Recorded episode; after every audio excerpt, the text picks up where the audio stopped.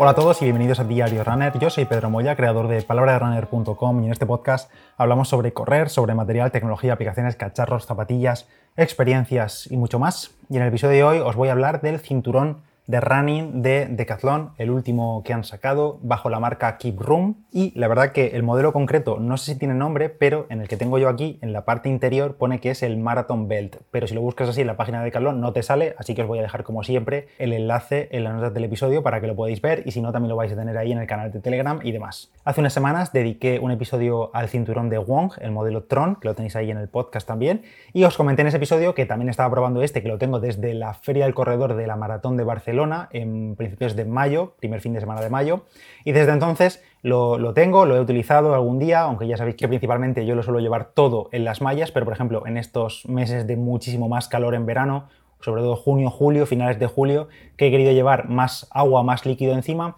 he estado alternando entre el de Wong y este de Decathlon de Kiprun para poder llevar más botellines o el soft flask y demás. Es un cinturón que, por cierto, está disponible en 6 tallas. No sé si hay algún cinturón en el mercado que esté disponible en tantísimas tallas. Por ejemplo, el de Wong creo que solo había 2 tallas y es bastante más elástico que este de Decathlon, y a cambio este, en lugar de ser tan elástico, lo que hacen es tener más tallas según el ancho de la propia cintura. Tenéis ahí los centímetros en la página web de Decathlon, a cual corresponde, más o menos estira un poquito, es verdad que estira un poquito, pero en plan 5 o 6 centímetros de margen en cuanto estira. Yo, si os sirve de referencia, con mi constitución, que la podéis ver en Instagram como soy yo, 1,82 m o así de altura, y unos 68 o 69 kilos, pues tengo la talla 2, que equivaldría a de 86 a 91 centímetros de anchura de cadera o de cintura y demás. Pero bueno, que tenéis 6 tallas en total, desde 80 centímetros la más pequeñita hasta, creo que son como 115 centímetros,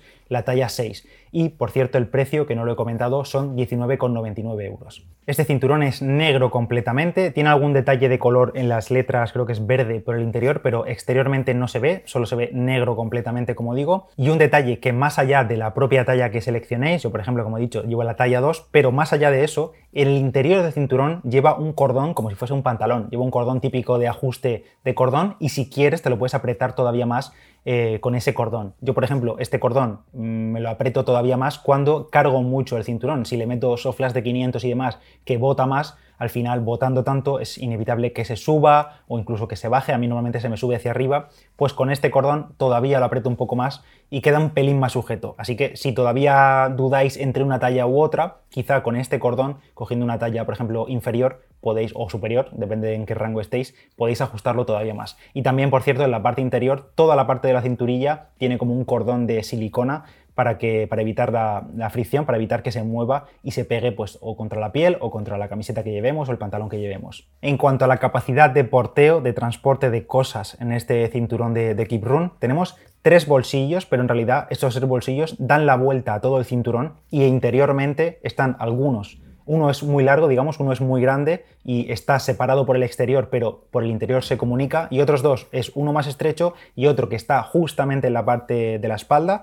que tiene otro bolsillo interior. Por tanto, hay como 4 compartimentos. Uno que es muy muy grande, otro más pequeño en el lateral y otro trasero que tiene doble. Por el interior, como si fuese el pantalón de Kiprun de correr, pues igual, por el interior tiene uno y por el exterior tiene otro. No tenemos, por cierto, ningún compartimento con cremallera, que eso estaría guay, que le metiesen una cremallera, al igual que tiene el pantalón en la parte delantera o trasera, pues que fuese un compartimento con cremallera, simplemente por meter ahí pues algo que no queremos que 100% que no se salga, tipo las llaves. Pero a cambio sí tiene un detalle que, como comenté hace unos episodios, no tiene el de Wong y me gusta mucho de este, que es que tiene un ganchito interior que lo tiene, digamos, en un bolsillo izquierdo. A ver, es el izquierdo que lo tengo aquí delante.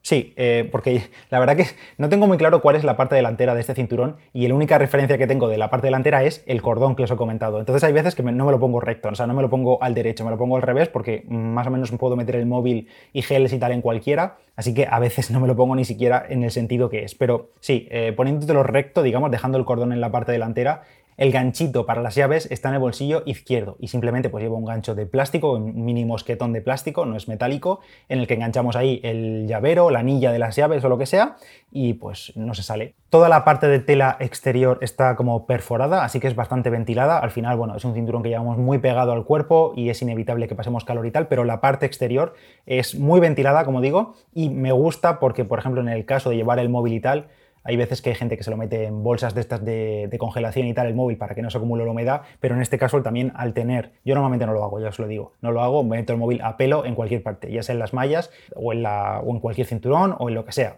me la juego, puede ser, algún día se me joderá, de momento cruzo de dedos no se me ha jodido, pero en este caso además toda la parte externa del cinturón está como micro perforada y ayuda un poco pues, a ser un poquito más ventilado. Y otro detalle que me gusta de este cinturón es que los compartimentos, es decir, el propio bolsillo como tal, más allá de tú poder meter la mano por encima, o por ejemplo nos comenté que en el de Wong tenía como solapas que solapaban, nunca mejor dicho, el propio bolsillo, por tanto si algo tira hacia arriba no podía salirse, pues en este caso no tiene ese tipo de solapas, sino que tiene tiradores delante de cada bolsillo. Tiene como una pequeña gomita con un tirador, como si fuese el tirador de una mochila, para poder estirar de ahí directamente y no tener que estar rebuscando dónde está la apertura del bolsillo, sino que tú tiras de la propia anillita hasta que lleva y se abre el bolsillo y ya está. Y las dudas clásicas que ya os respondí también con el de Wong, pues en este caso igual. ¿Cabe un soft flash de 250? Efectivamente, cabe un soft flash de 250. Es más, en la descripción de Decathlon dice que está hecho para 2 bidones de 250 y 6 geles, pero esto se queda muy corto, o sea, puedes meter perfectamente aquí 2 soft flash de 500 y te cabe. Otra cosa es que metiéndole 1 kilo de peso en líquido y más en soft flash, que es así un poco voluminoso,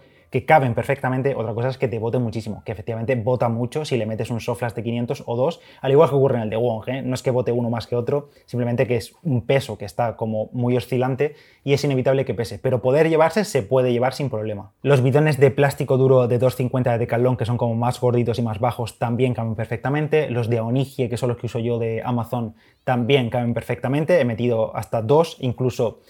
botellas de 300 mililitros, botellas de plástico, como habéis visto también por Instagram, he metido una y he llevado otra en la mano. Al final, si le metes mucho peso, es inevitable que oscile, pero cabe todo. También depende un poco del ritmo que vayas a llevar y no es lo mismo si lo vas a utilizar en una ruta de senderismo o en trail, que no vas tan rápido, o en asfalto, obviamente. Pero claramente este cinturón es para carretera bajo la marca Kiprun, porque además creo que Decathlon tiene otro modelo de la marca Evadict, que es la marca de trail, que tiene creo que espacios para, no sé si botellines, o creo que tiene alguna cremallera, o creo que tiene incluso la sujeción para bastones. En este caso, el de Kiprun, este Kiprun Marathon Belt, no tiene sujeción para bastones, por ejemplo. Al menos por mi parte, se lleva el aprobado, buen precio, 20 euros, buena capacidad de porteo, me parece una buena solución, por ejemplo, para carreras de más distancia, de maratón y demás. Si vais a llevar pantalones o mallas que no tienen ningún tipo de bolsillo y queréis llevar geles, llevar el móvil, llevar documentación, llevar algo de dinero, lo que queráis, oye, echaros un plátano si queréis, lo que os apetezca, pues me parece una buena opción, baratito, lo encuentras en cualquier parte, por supuesto en la web de Decathlon, que es donde están todas las tallas, porque yo lo he visto alguna vez en tienda, pero suelen faltar tallas y bueno, pues es más complicado, y precisamente en este modelo que tiene 6 tallas diferentes, conviene mucho pillar la correcta, que sí, que podéis mirar los centímetros y mediros vosotros la cintura, la cadera y comprarla en base a eso, pero luego cuando el cinturón también está cargado, el peso y la talla puede cambiar. Yo soy más partidario de pillar una que vaya bastante justita, que vaya bien presionado todo, antes que una grande, porque realmente el tema que os comento de los cordones es simplemente un poquito más de ajuste. No es que eso te vaya a solucionar la vida si el cinturón te viene grande. Como siempre, tenéis el enlace en la nota del episodio y cualquier duda que tengáis sobre este cinturón, pues me lo decís porque lo tengo aquí y si queréis que pruebe a meter, yo qué sé, oye, méteme una botella de Aquarius a ver si cabe y me lo compro. Pues yo lo pruebo, meto el bote de Aquarius y te digo sí, no y ya está, porque simplemente tenéis que decírmelo y ya está. Podéis dejarme cualquier comentario por iVoox o por Instagram, @PalabraDeRunner. Y para la parte final de este episodio vamos ahora con la etapa 17 de la ruta GR 109, también conocida como el Camino Natural de la Cordillera Cantábrica, Asturias Interior, que ya os lo sabéis de memoria fijo porque llevamos muchas semanas ya con esta ruta. Ya sabéis que tenemos esta sección semanal patrocinada por Turismo de Asturias y hasta final de año iremos comentando etapas y rutas diferentes de senderismo, que ya os aviso que después del verano, después de agosto, se acaba la GR 109 y empezamos con nuevas etapas, nuevas rutas y podéis hacerlas pues, durante todo el año por el Principado de Asturias. En esta etapa 17 el Camino Natural lo iniciamos desde el concejo de Teverga en Villamayor, donde lo dejamos justo en el episodio anterior, y nos vamos en dirección norte hasta el concejo de Belmonte de Miranda, en concreto hasta la localidad de Dolia, que será nuestro fin de etapa. La ruta de hoy recorre espacios naturales protegidos como el Parque Natural de las Ubiñas-La Mesa y el Paisaje Protegido del Pico Caldoveiro. Y en ese tramo, precisamente, coincide en su mayor parte con una antigua calzada romana, el Camino Real de la Mesa.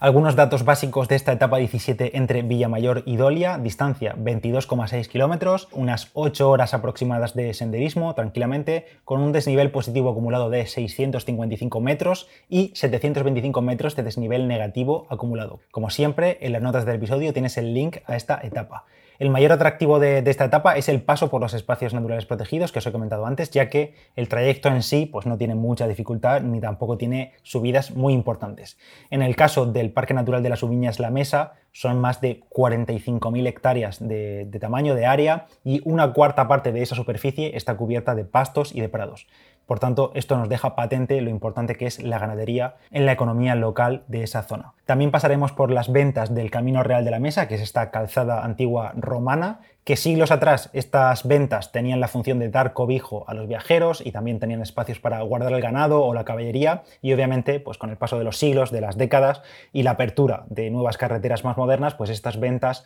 acabaron cayendo en desuso. Y finalmente, tras casi 23 kilómetros, llegaremos a Dolia y hasta ahí la etapa 17 y también hasta aquí este episodio de Diario Runner. Gracias a todos por escuchar, por compartir el podcast si os gusta, por cualquier valoración en Apple Podcast y en Spotify. Ya me diréis qué os parece el cinturón de running de Marathon Belt de Kiprun si os lo acabáis comprando. Y cualquier duda, ya sabéis, me podéis encontrar por Strava o por Instagram como Palabra de Runner. Yo soy Pedro Moya y nos escuchamos en el siguiente Diario Runner. ¡Chao!